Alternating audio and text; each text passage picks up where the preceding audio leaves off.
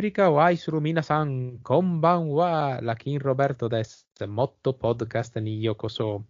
Sulle note della percussione dello jambé della nostra ospite vi do il benvenuto anche questo venerdì al Motto Podcast. Io sono Roberto Lachin e andiamo subito a conoscere la fantastica artista di questa sera. Abita in provincia di Terni a Monterubiaglio e si chiama Clarissa Sabatini. Ciao Clarissa.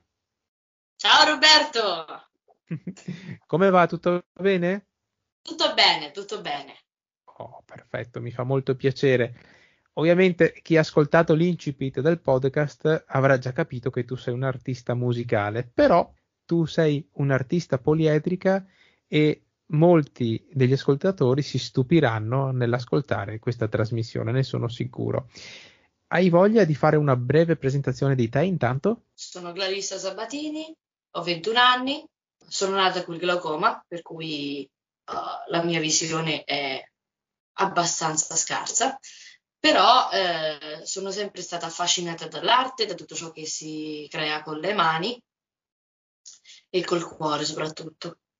Ho iniziato a studiare pianoforte a sette anni e ho fatto anche nuoto, alle superiori ho, ho preso la scuola alberghiera e poi mi sono iscritta all'università e il primo anno ho fatto biologia, ma per problemi legati alla vista ho dovuto abbandonare. Eh, un po' mi è dispiaciuto, però poi mi sono resa conto che mi piace molto di più quello che faccio adesso, cioè psicologia. Ah, perfetto, quindi studi la psiche umana. Sì. Mamma mia, ma secondo te la maggior parte delle persone è pazza oppure no? In realtà nessuno è pazzo e il folle non è altro che una persona che tramite la follia rappresenta il mondo e oh. è anche considerato come eh, la follia è anche considerata come una relazione forte con la divinità, con l'altrove, con l'ultraterreno. Solo uh-huh. che a volte eh, nelle persone uh, che magari non sono così attente al particolare pensano semplicemente che uno sia pazzo. In realtà non è proprio così. Ma partiamo un po' dall'inizio, anche se è difficile trovare un inizio nel tuo caso perché fai veramente tante cose. Diremmo quindi che il punto che lega te al motto podcast, visto che si parla anche di cultura giapponese, è il tuo rapporto con i massaggi shiatsu, non è vero? Sì, infatti uh, mi sono avvicinata prima allo shiatsu e poi alla psicologia, perché ho conosciuto questa disciplina per caso uh, essendo sempre stata attratta dal, dal benessere a 360 gradi. Mi piace molto la frase il benessere di tutti con il tutto, che è una mm. frase che ho ideato io uh, parecchi anni fa, quando mi sono accorta che il benessere non è solamente fisico, ma è anche psicologico e anche spirituale. E chi meglio dello Shatsu ci insegna una cosa del genere, dove proprio i fondamenti della medicina cinese ci dicono che si basa tutto sull'equilibrio, sull'energia e su quell'energia che non sono le calorie o i joule o qualsiasi altra misura che si usa, ma è l'energia vitale, è quell'energia che quando non c'è si sta male e che quando c'è invece si sta molto bene. Grandissima. Già da come parli eh, insomma, le tue parole trasudano energia, devo dire, è un modo di parlare molto bello, molto solare. Secondo me la tua voce è gialla. Sai che io attribuisco sempre un colore alle voci delle persone. Tu per me sei gialla. Giallo è il mio colore preferito, quindi... io sono un, un, amante della cultura giapponese, ma di Shatsu mi prendi un po' la sprovvista. Tutto quello che so dello Shatsu è che, come hai detto tu prima, deriva quindi dalla Cina secoli fa quando eh, arrivò il buddismo in Giappone dalla Cina passando per la Corea, arrivarono eh, questi, tipi, questi, tipi, di cure attraverso i massaggi. Eh, in Giappone prese subito piede, aveva altri nomi, se non sbaglio te a te, ovvero tamponare il dolore mettendoci sopra la mano, perché viene istintivo quando uno, che ne so, si sbuccia la pelle o prende una botta, toccarsi con la mano per tamponare il dolore. e da lì poi è nato tutta la, la filosofia, se vogliamo, anche che eh, compone lo shiatsu moderno. Una cosa molto interessante è che lo shiatsu, chi eh, compie l'onorevole gesto di fare il massaggio si chiama tori, proprio come nel judo o comunque nelle arti marziali, chi deve compiere l'azione si chiama tori. Molto bello. E mh, mm, lo sai qual è il significato di shiatsu? Sì, pressione con le, con le mani, con le dita, perché appunto si usano, si usano le mani, le dita, ma anche gli avambracci e i gomiti, che sono appunto le parti che trasmettono meglio il chi, cioè questa energia che viene chiamata anche ki in giapponese, prana in uh, sanscrito e in indiano, e eh, questa energia che non è l'energia che si misura, ma è un'energia vitale, l'energia vitale, l'energia della vita, l'energia del cosmo e l'energia che tiene in movimento tutto e il tutto è vita.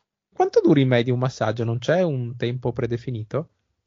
In realtà dipende, mezz'ora, 20 minuti, 40 minuti, dipende dal trattamento, dipende dalle condizioni eh, del ricevente e dipende anche dal, dalla posizione in cui si fa il trattamento, perché un conto è farlo da supino, un conto è farlo da prono, un conto è farlo da eh, seduto, perché si fa anche da seduto. Mi fai ricordare dicendo questo che ogni volta che vado in Giappone a me piace andare nelle onsen, le terme giapponesi, e ci sono delle aree di relax dove ci sono delle poltroncine in cui tu ti siedi, ti fissi le braccia e le gambe con delle cordicine, inserisci una monetina e hai un quarto d'ora di massaggio fatto da questa poltroncina che ti massaggia tutto il corpo, una cosa fenomenale. Non so se ne hai mai sentito parlare. No, io so che in Giappone amano molto il, il culto del benessere spirituale, non solo delle persone ma anche degli animali, e quindi fanno i massaggi anche alle mucche, ai anche agli animali destinati al macello, però eh, finché sono vivi devono stare bene e quindi li trattano benissimo, gli fanno i massaggi. Questo è quello che so io. Invece passiamo al pezzo forte delle tue attività, cioè la musica. Quando hai iniziato a suonare, per quale motivo e soprattutto ci puoi raccontare quanti strumenti sei arrivata a suonare al giorno d'oggi? Certo, io ho iniziato a sette anni a studiare pianoforte classico perché eh, i miei si sono accorti che quando ero molto piccola, avevo tre anni, e mm, mi avevano regalato un giochino in cui eh, il giochino faceva questa tastierina, suonava delle melodie e poi invitava il bambino a ripeterle.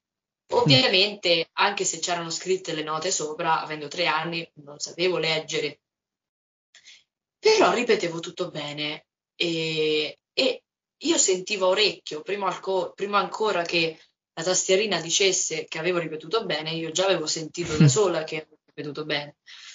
E siccome ripetevo sempre tutto bene, i miei erano eh, curiosi eh, di questa cosa e quindi mi portarono da un maestro. Il maestro mm. disse che però bisognava aspettare che facessi la prima elementare perché bisogna saper leggere e scrivere. Così a sette anni mi hanno portato alla mia prima lezione di, di pianoforte e questo maestro eh, mi ha ascoltata e mi ha fatto la prova dell'orecchio, cioè ti dicono di chiudere gli occhi o di girarti, mm. ti fanno delle note e tu devi dire che nota è. Sì. Se riesci a fare la prova senza la nota di riferimento, che di solito si dà e è il La centrale, il La 4 della tastiera del mm. pianoforte, eh, significa che hai l'orecchio assoluto. Wow. Mi fecero la prova senza nota di riferimento, perché il primo tentativo si fa sempre senza nota di riferimento, e eh, era venuto fuori dal test che appunto avevo l'orecchio assoluto. E quindi da lì ho fatto sette anni di pianoforte classico soprattutto mi sono concentrata su Bach perché era il mio grande eh, amore. Lui è di epoca barocca, quindi la musica è molto ricca, molto dinamica, molto complessa, molto più complessa degli altri. E parliamo comunque di musica classica in cui anche lo spartito più semplice è pieno di note. Per cui Bach è il difficile del difficile. È quello che io ho fatto per sette anni. Tutto questo eh, non leggendo e non facendo solfeggio, perché ovviamente non vedendo bene, soprattutto stancandomi facilmente, il solfeggio per me era una cosa eh, molto più stancante che utile. Ovviamente ho imparato a leggere gli spartiti, eh, però ho sviluppato un metodo molto più uditivo. Quindi eh, il maestro e poi la maestra eh, successivamente mi suonava un pezzo del brano e io dovevo ripetere il brano. E così facevamo un pezzetto per volta e poi univo tutto quanto. Parliamo che il pianoforte si studia prima tutta la melodia della mano destra, poi tutta la melodia della mano sinistra e poi si mettono insieme. Tu sei imparata tutta a memoria? Tutto a memoria, tutto. E infatti ai concerti o ai saggi non portavo mai gli spartiti. Tra l'altro questa cosa della mano destra e della mano sinistra non è unica del pianoforte. Oh. Esiste un altro strumento che è, eh, non è un pianoforte e non è uno strumento con le note, ma è una percussione e di solito si pensa alle percussioni come strumenti abbastanza semplici, perché mm. non hanno le note, perché sono, hanno poche, poche tecniche, poche sfumature. In realtà non è così. E soprattutto non è così per questo strumento eh, che sono le tabla, che sono questi due mm. tamburi indiani, si suonano seduti per terra, gambe incrociate, si mettono eh, su dei cerchi di rigidi rivestiti di stoffa in modo che attudiscono le vibrazioni. Sì. E eh, se per qualsiasi percussione e per qualsiasi strumento in realtà le tecniche delle due mani sono le stesse, perché anche sul pianoforte le tecniche sono le stesse, anche se poi c'è un lavoro di incastro molto complesso, ma la tecnica di suonare è la stessa. Nelle tabla, invece, la tecnica delle mani è totalmente diversa la destra dalla sinistra. Quindi è come se si suonassero due strumenti diversi, con tecniche diverse, però vanno suonati insieme, a sincro, e vanno suonati a incastro. Quindi sono strumenti molto raffinati. Wow. E da questi strumenti, che sono in realtà abbastanza piccoli, si tirano fuori qualcosa come 17 suoni. Molto interessante quello che ci hai detto, Clarissa, perché tu sei partita dal pianoforte, però suoni più di 20 strumenti. Sì, imparati negli anni, eh, più cose anche in contemporanea, perché ho fatto eh, quattro anni di canto insieme a due anni di congas e uno di batteria, per cui ho fatto anche diverse cose in contemporanea. E ad oggi, tra strumenti, eh, diciamo, più noti e strumenti molto particolari, sono più di 20 me l'hai detto prima nel fuori onda, ma molti di questi strumenti sono anche dei strumenti non del tutto convenzionali o comunque a volte difficili da trovare perlomeno nel territorio italiano, come possono essere quelli africani, giusto? Sì, eh, lo strumento più noto africano è lo jambé, appunto, che è il, tamburo per eccellenza. E in realtà tutti i tamburi, anche le congas, nascono dallo jambé, perché lo jambé è molto più antico l'uomo stesso è nato in Africa e ha inventato il tamburo lì, per cui poi tutti gli strumenti a percussione che esistono vengono dallo djembé, che è questo tamburo che è proprio il simbolo del, dell'Africa, quella che viene sempre nominata come l'Africa nera. In realtà la musica africana non è solo questo, ma ci sono tantissime altre sfumature e soprattutto eh, cambia molto da zona a zona a discapito di quello che si pensa in Italia, dove l'Africa significa tamburi e basta in tutta l'Africa. Non è per niente così, perché la musica africana ha anche dei suoni molto melodici, come la cora, che è uno ah. strumento che io suono da quattro anni e è l'arpa tradizionale africana. È nata nella Guinea, nel Mali, e poi si è diffusa in gran parte dell'Africa dell'Ovest e poi è stata, diciamo, conosciuta da poche persone fuori dell'Africa, quindi ad oggi è molto raro vederla in giro nei concerti, non c'è mai, c'è in manifestazioni africane, eh, dove per esempio io sono andata tre anni fa a una manifestazione africana, dove sì. lì c'erano gli africani con la cora, ma facevano solo canzoni tradizionali africane. Io invece ho preso la cora ho imparato a suonarla con loro e poi però ho sviluppato uno, una tecnica mia eh, che eh, mi permette di fare qualsiasi cosa. Due, ho preso la cora e l'ho suonata e la suono tuttora come se fosse una chitarra o un pianoforte, quindi facendoci tutto. Tutto tra cui l'Ave Maria di Schubert, che è una canzone che non c'entra niente con l'Africa, ma è un grande classico celtico, comunque europeo, che io ho unito al folk dell'Africa, perché questo strumento ha un suono che ricorda molto l'arpa. E quindi, siccome naturalmente si fa con l'arpa, io ho preso eh, questo strumento, cioè la cora, e l'ho eh, suonata con la memoria di Schubert. Ho fatto la memoria di Schubert con la cora. Fantastico. È una versione che non ho mai sentito a nessun altro. E poi non solo tu hai, ti sei preso la briga di andare a studiare gli strumenti africani, ma anche eh, indiani de, dell'Asia, ma hai anche imparato una lingua di sicuro, lo so, eh, lo Swahili, ma anche un po' di sì. Zulu per fare le tue canzoni.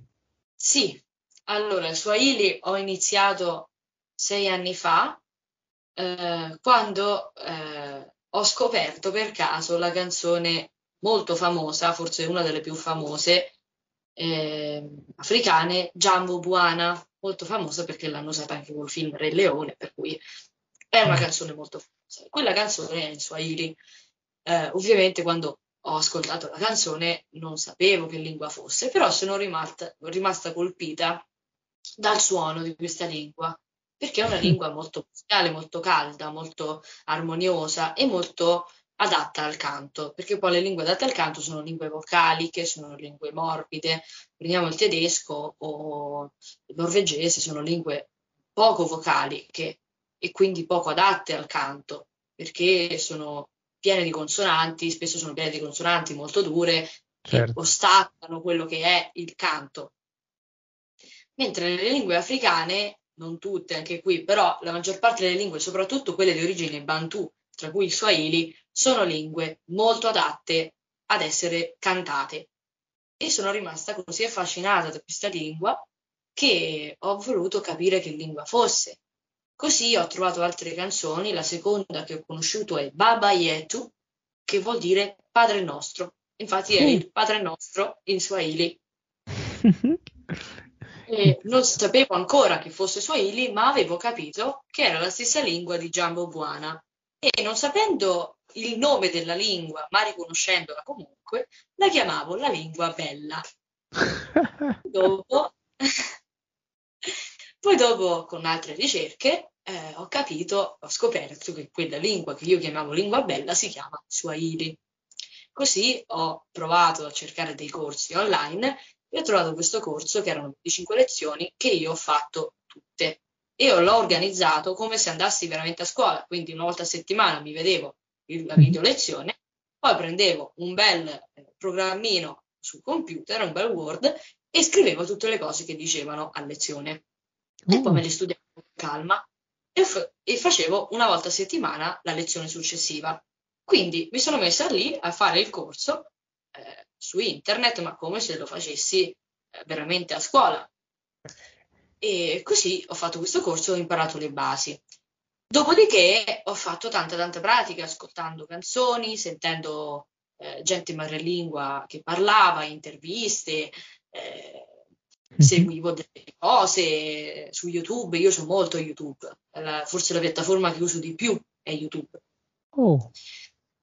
E quindi mi vedevo sempre tanti video in Swahili o comunque che parlavano almeno in parte in Swahili.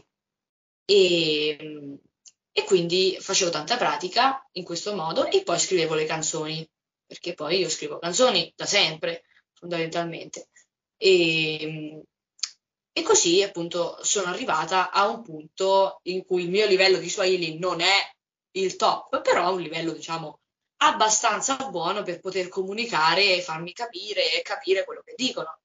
Poi ho avuto l'onore di eh, conoscere di madrelingua di persona e quindi ho avuto l'onore di, eh, eh, di conoscere delle persone reali e per cui il piacere di parlare nella loro lingua.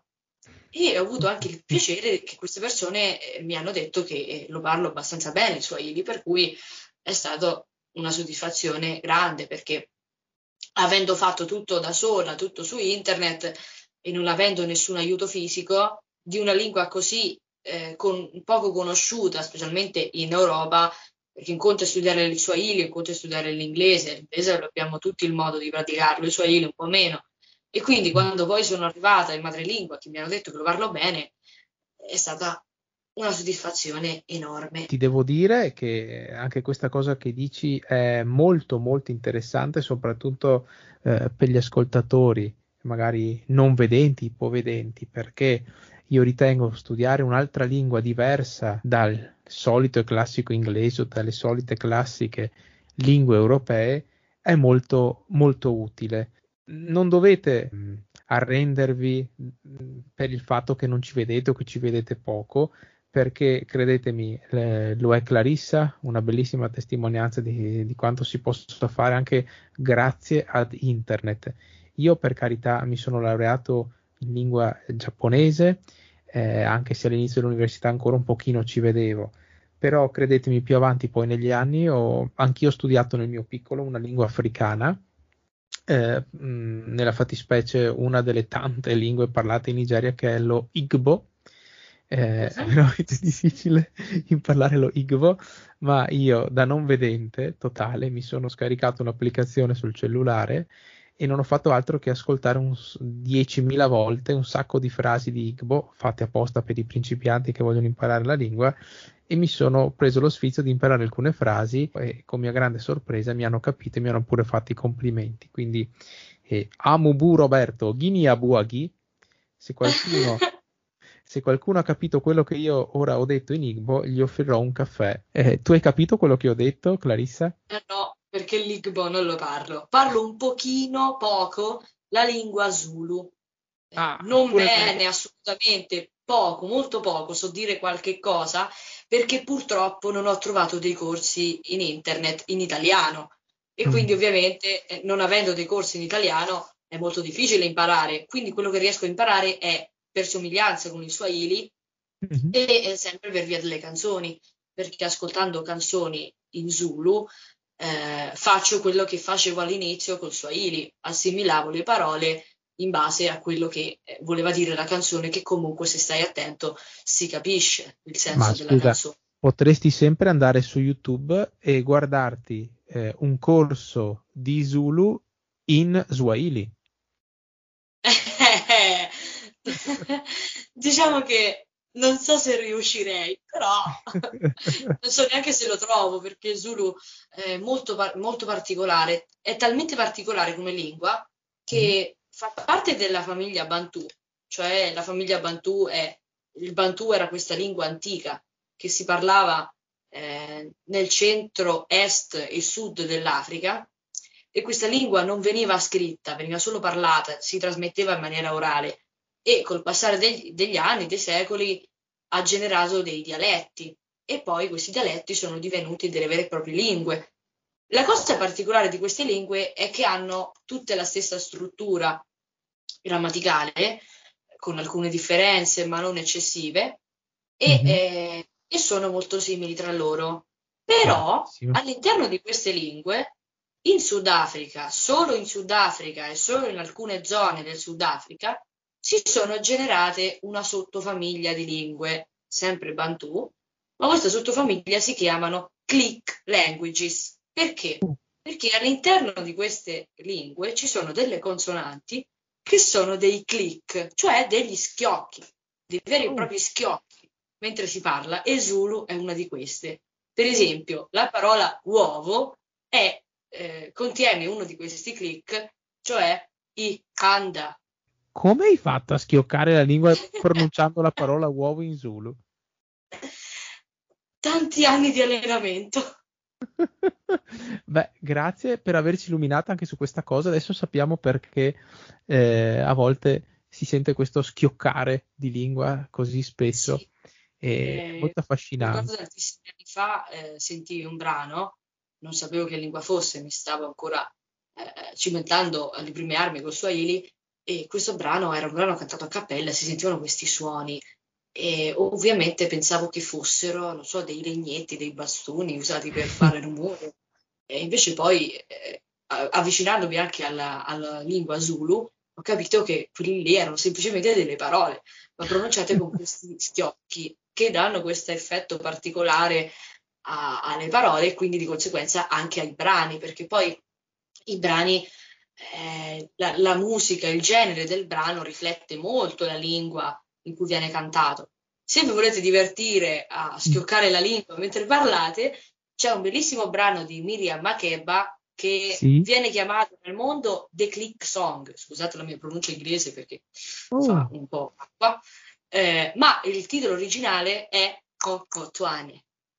Oh mio Dio, beh, me lo vado ad ascoltare perché Miriam Makeba è una delle mie cantanti preferite. Oltre al, al classico Pata Pata, adoro tantissimo una canzone che si chiama Jolin Como, che è cantata con molte parole onomatopeiche presu- e c'è anche lo schioccare, questo click language eh, sì, parli tu. è una lingua che si chiama Cosa, anche qui c'è un altro click, che tra l'altro non è lo stesso delle parole di prima, eh, perché esistono ben tre di questi click, quindi.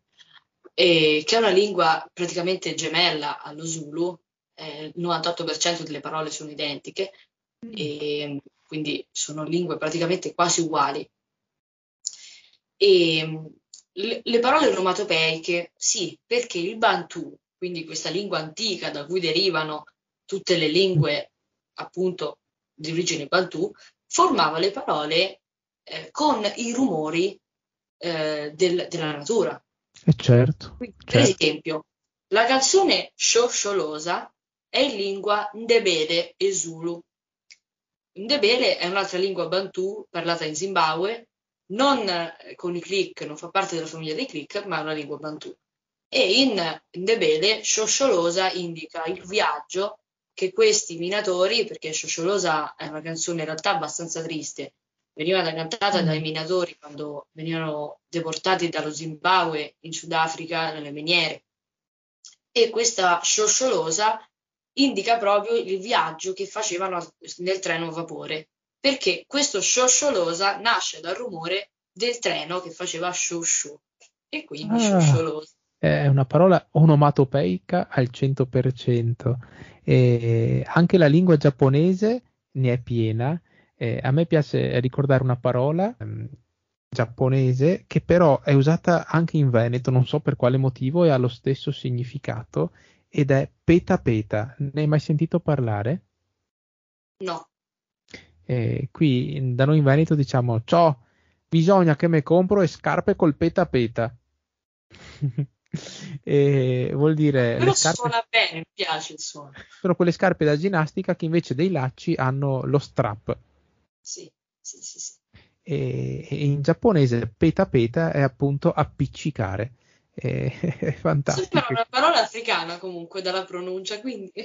Allora, fai massaggi shatsu, sai suonare più di 20 strumenti, sai lo swahili pure lo zulu. Cos'altro è che sai fare? Voglio dire uh, un paio di cose che trovo interessanti, tutte e due legate ai suoni, ma anche alla psicologia. Parlo della suonoterapia. È una disciplina molto poco conosciuta. Usa le onde sonore, soprattutto dalle campane tibetane, che sappiamo tutti hanno questo suono ipnotico, questo suono rilassante, questo suono che ti trasporta in un mondo, nel mondo reale, nel mondo spirituale, proprio quello che gli indiani chiamano lo stato embrionale, cioè quando si perdono tutte le sovrastrutture che la vita e la parte conscia di noi ci impone, ci costruisce e torniamo a come quando eravamo degli embrioni, quindi delle creature libere di qualsiasi guscio imposto dalla vita. Certo. Poi c'è il bagno sonoro o anche il lavaggio sonoro dove non c'è un contatto diretto, ma c'è una immersione in questi suoni dove il ricevente sta sdraiato o seduto per terra al buio o comunque con una luce molto debole, immerso in profumi e in suoni e appunto si estranea. E poi c'è una cosa ancora più rara, cioè il canto armonico. In parole povere, quando io pizzico una corda di una chitarra o di qualsiasi altro strumento, quello che succede è che la corda entra in vibrazione, però nello stesso tempo la corda propaga la stessa vibrazione che produce. E mm. questo sovrapporsi di propagazione e produzione genera altre onde, che a loro volta le generano altre. Così si creano gli armonici o anche le armoniche. Questi armonici sono in ogni suono che senti e che produci tutti i giorni sempre. Quindi il canto armonico non fa altro che tirarli fuori con un gioco di vocali. Ho capito. Tu quindi fai anche queste cose qui? Sì, mi occupo anche di questo. Mamma la seconda cosa che volevo dire è che ultimamente eh, la mia passione per le lingue non si ferma allo Swahili e allo Zulu, ma eh, mi sono eh, buttata nell'imparare l'esperanto. Perché? Anche quello, Perché... anche l'esperanto. anche l'esperanto. Eh, il mio intento di fare canzoni in più lingue possibile è, è spinto dalla voglia di farmi capire da più persone possibile e soprattutto è spinto dall'idea di creare canzoni che siano eh, interessanti dal punto di vista non tanto del significato delle parole in quanto dove, devono essere delle poesie, ma quello che comunicano eh, essenzialmente le mie canzoni, dal Swahili al francese, allo spagnolo, allo Zulu, all'Esperanto, eh, quello che c'è sempre nelle canzoni è l'amore. L'amore per il tutto, l'amore per la natura, l'amore per l'ambiente, l'amore per eh, l'anima, l'amore in generale. L'amore a 360 gradi, l'amore come dicevano i greci, platonico. Bello quello che dici, mi ha fatto ricordare una cosa che avevo nell'armadio della mia memoria che non tiravo fuori da, da, chissà quanti anni. Un giorno andai nel parco della mia città con la scuola ad una festa africana e c'erano due giambè eh, su, su questa sorta di palco, uno suonato da un signore italiano da un signore africano, si alternavano o suonavano anche assieme contemporaneamente il signor italiano alla fine di, di questa esibizione disse io non so parlare africano e lui non sa parlare italiano, però ci siamo parlati attraverso la musica e ci siamo capiti benissimo. Fantastica, Perché no? la musica è un linguaggio universale e anche l'esperanto in realtà è, è, è, nato per essere usato a livello universale, perché quando è nato l'esperanto l'inglese non si parlava nel mondo e ad oggi che invece si parla inglese per comunicarci, ehm, sono sorti una miriade di esperantisti che promuovono l'esperanto. Perché? Perché l'inglese, parlare in inglese significa eh, che nel mondo si creano lingue di serie A e lingue di serie B, mentre utilizzando l'esperanto che eh, è nato appunto per la comunicazione, non crea lingue di serie A e lingue di serie B, quindi è la lingua di tutti. La musica è il linguaggio di tutti. Tra Giusto. l'altro la musica non è solo il linguaggio di tutte le persone, ma è il linguaggio di tutti, degli animali, delle piante e anche delle cellule, perché le cellule emettono un suono sempre. Ecco anche perché la suonoterapia funziona, perché si va a, a sintonizzare con le vibrazioni naturali delle nostre cellule. Tra l'altro sono vibrazioni a frequenze udibili hanno un suono simile un po' a quello del flauto. Bene, cara Clarissa, è stato molto bello averti come ospite, eh, sei un'artista poliedrica, ma sai veramente molte molte cose ed è stato un piacere ascoltarti, sono sicuro che tutti avranno apprezzato il tuo intervento. Vorrei chiederti se come regalo al Motto Podcast ti andasse di suonare una delle canzoni che hai composto. Ovviamente, anzi, eh, mi farò due di regali, perché oltre a tutto quello che ho detto, faccio anche sculture di zucchero e eh, oggetti in argilla. E quindi per il nostro Roberto e tutti i membri del Motto Podcast ho deciso di costruire una medaglia di argilla con scritto Motto, oh, dedicata a tutti. Grazie, grazie, grazie. e, ehm, e invece il brano, il brano che ci vuoi interpretare, ci puoi dire il titolo? Si chiama Nio Koe Nadunia che è in lingua Swahili e Zulu, e è un brano d'amore platonico a 360 gradi, dove c'è questa persona che chiede alla propria anima di portarlo via da questo mondo e di portarlo in un mondo migliore. Ricordo a tutti quanti che nel sito mottopodcast.org troverete l'articolo con questa puntata dedicato a Clarissa. Se non lo trovate nella home page c'è ehm, un campo di ricerca, basterà scrivere Clarissa Sabatini e verrà fuori delle foto di lei con alcuni strumenti che suona e anche un player per ascoltare la sua interpretazione di questi strumenti. Vi assicuro vale la pena di ascoltarla perché è veramente bravissima. Ti ringrazio di cuore per essere stata ospite del Motto Podcast e spero sì. di sentirti presto. Viva l'amore! Ciao a tutti! Heri Dunia, tutta un'ana hivi caribuni. Traduzione. Ciao mondo, ci rivediamo presto.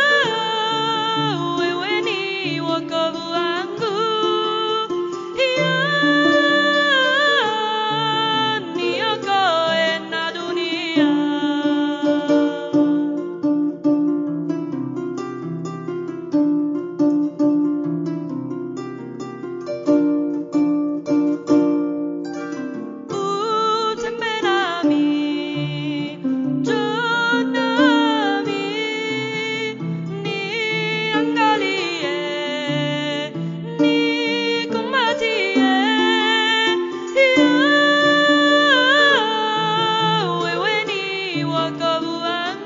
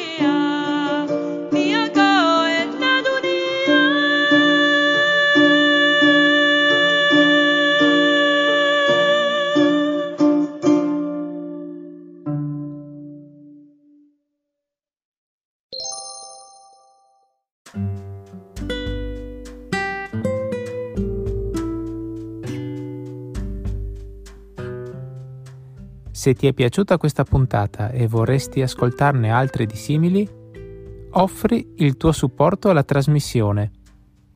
Visita il sito mottopodcast.org e clicca sul pulsante Supporto per scoprire come fare.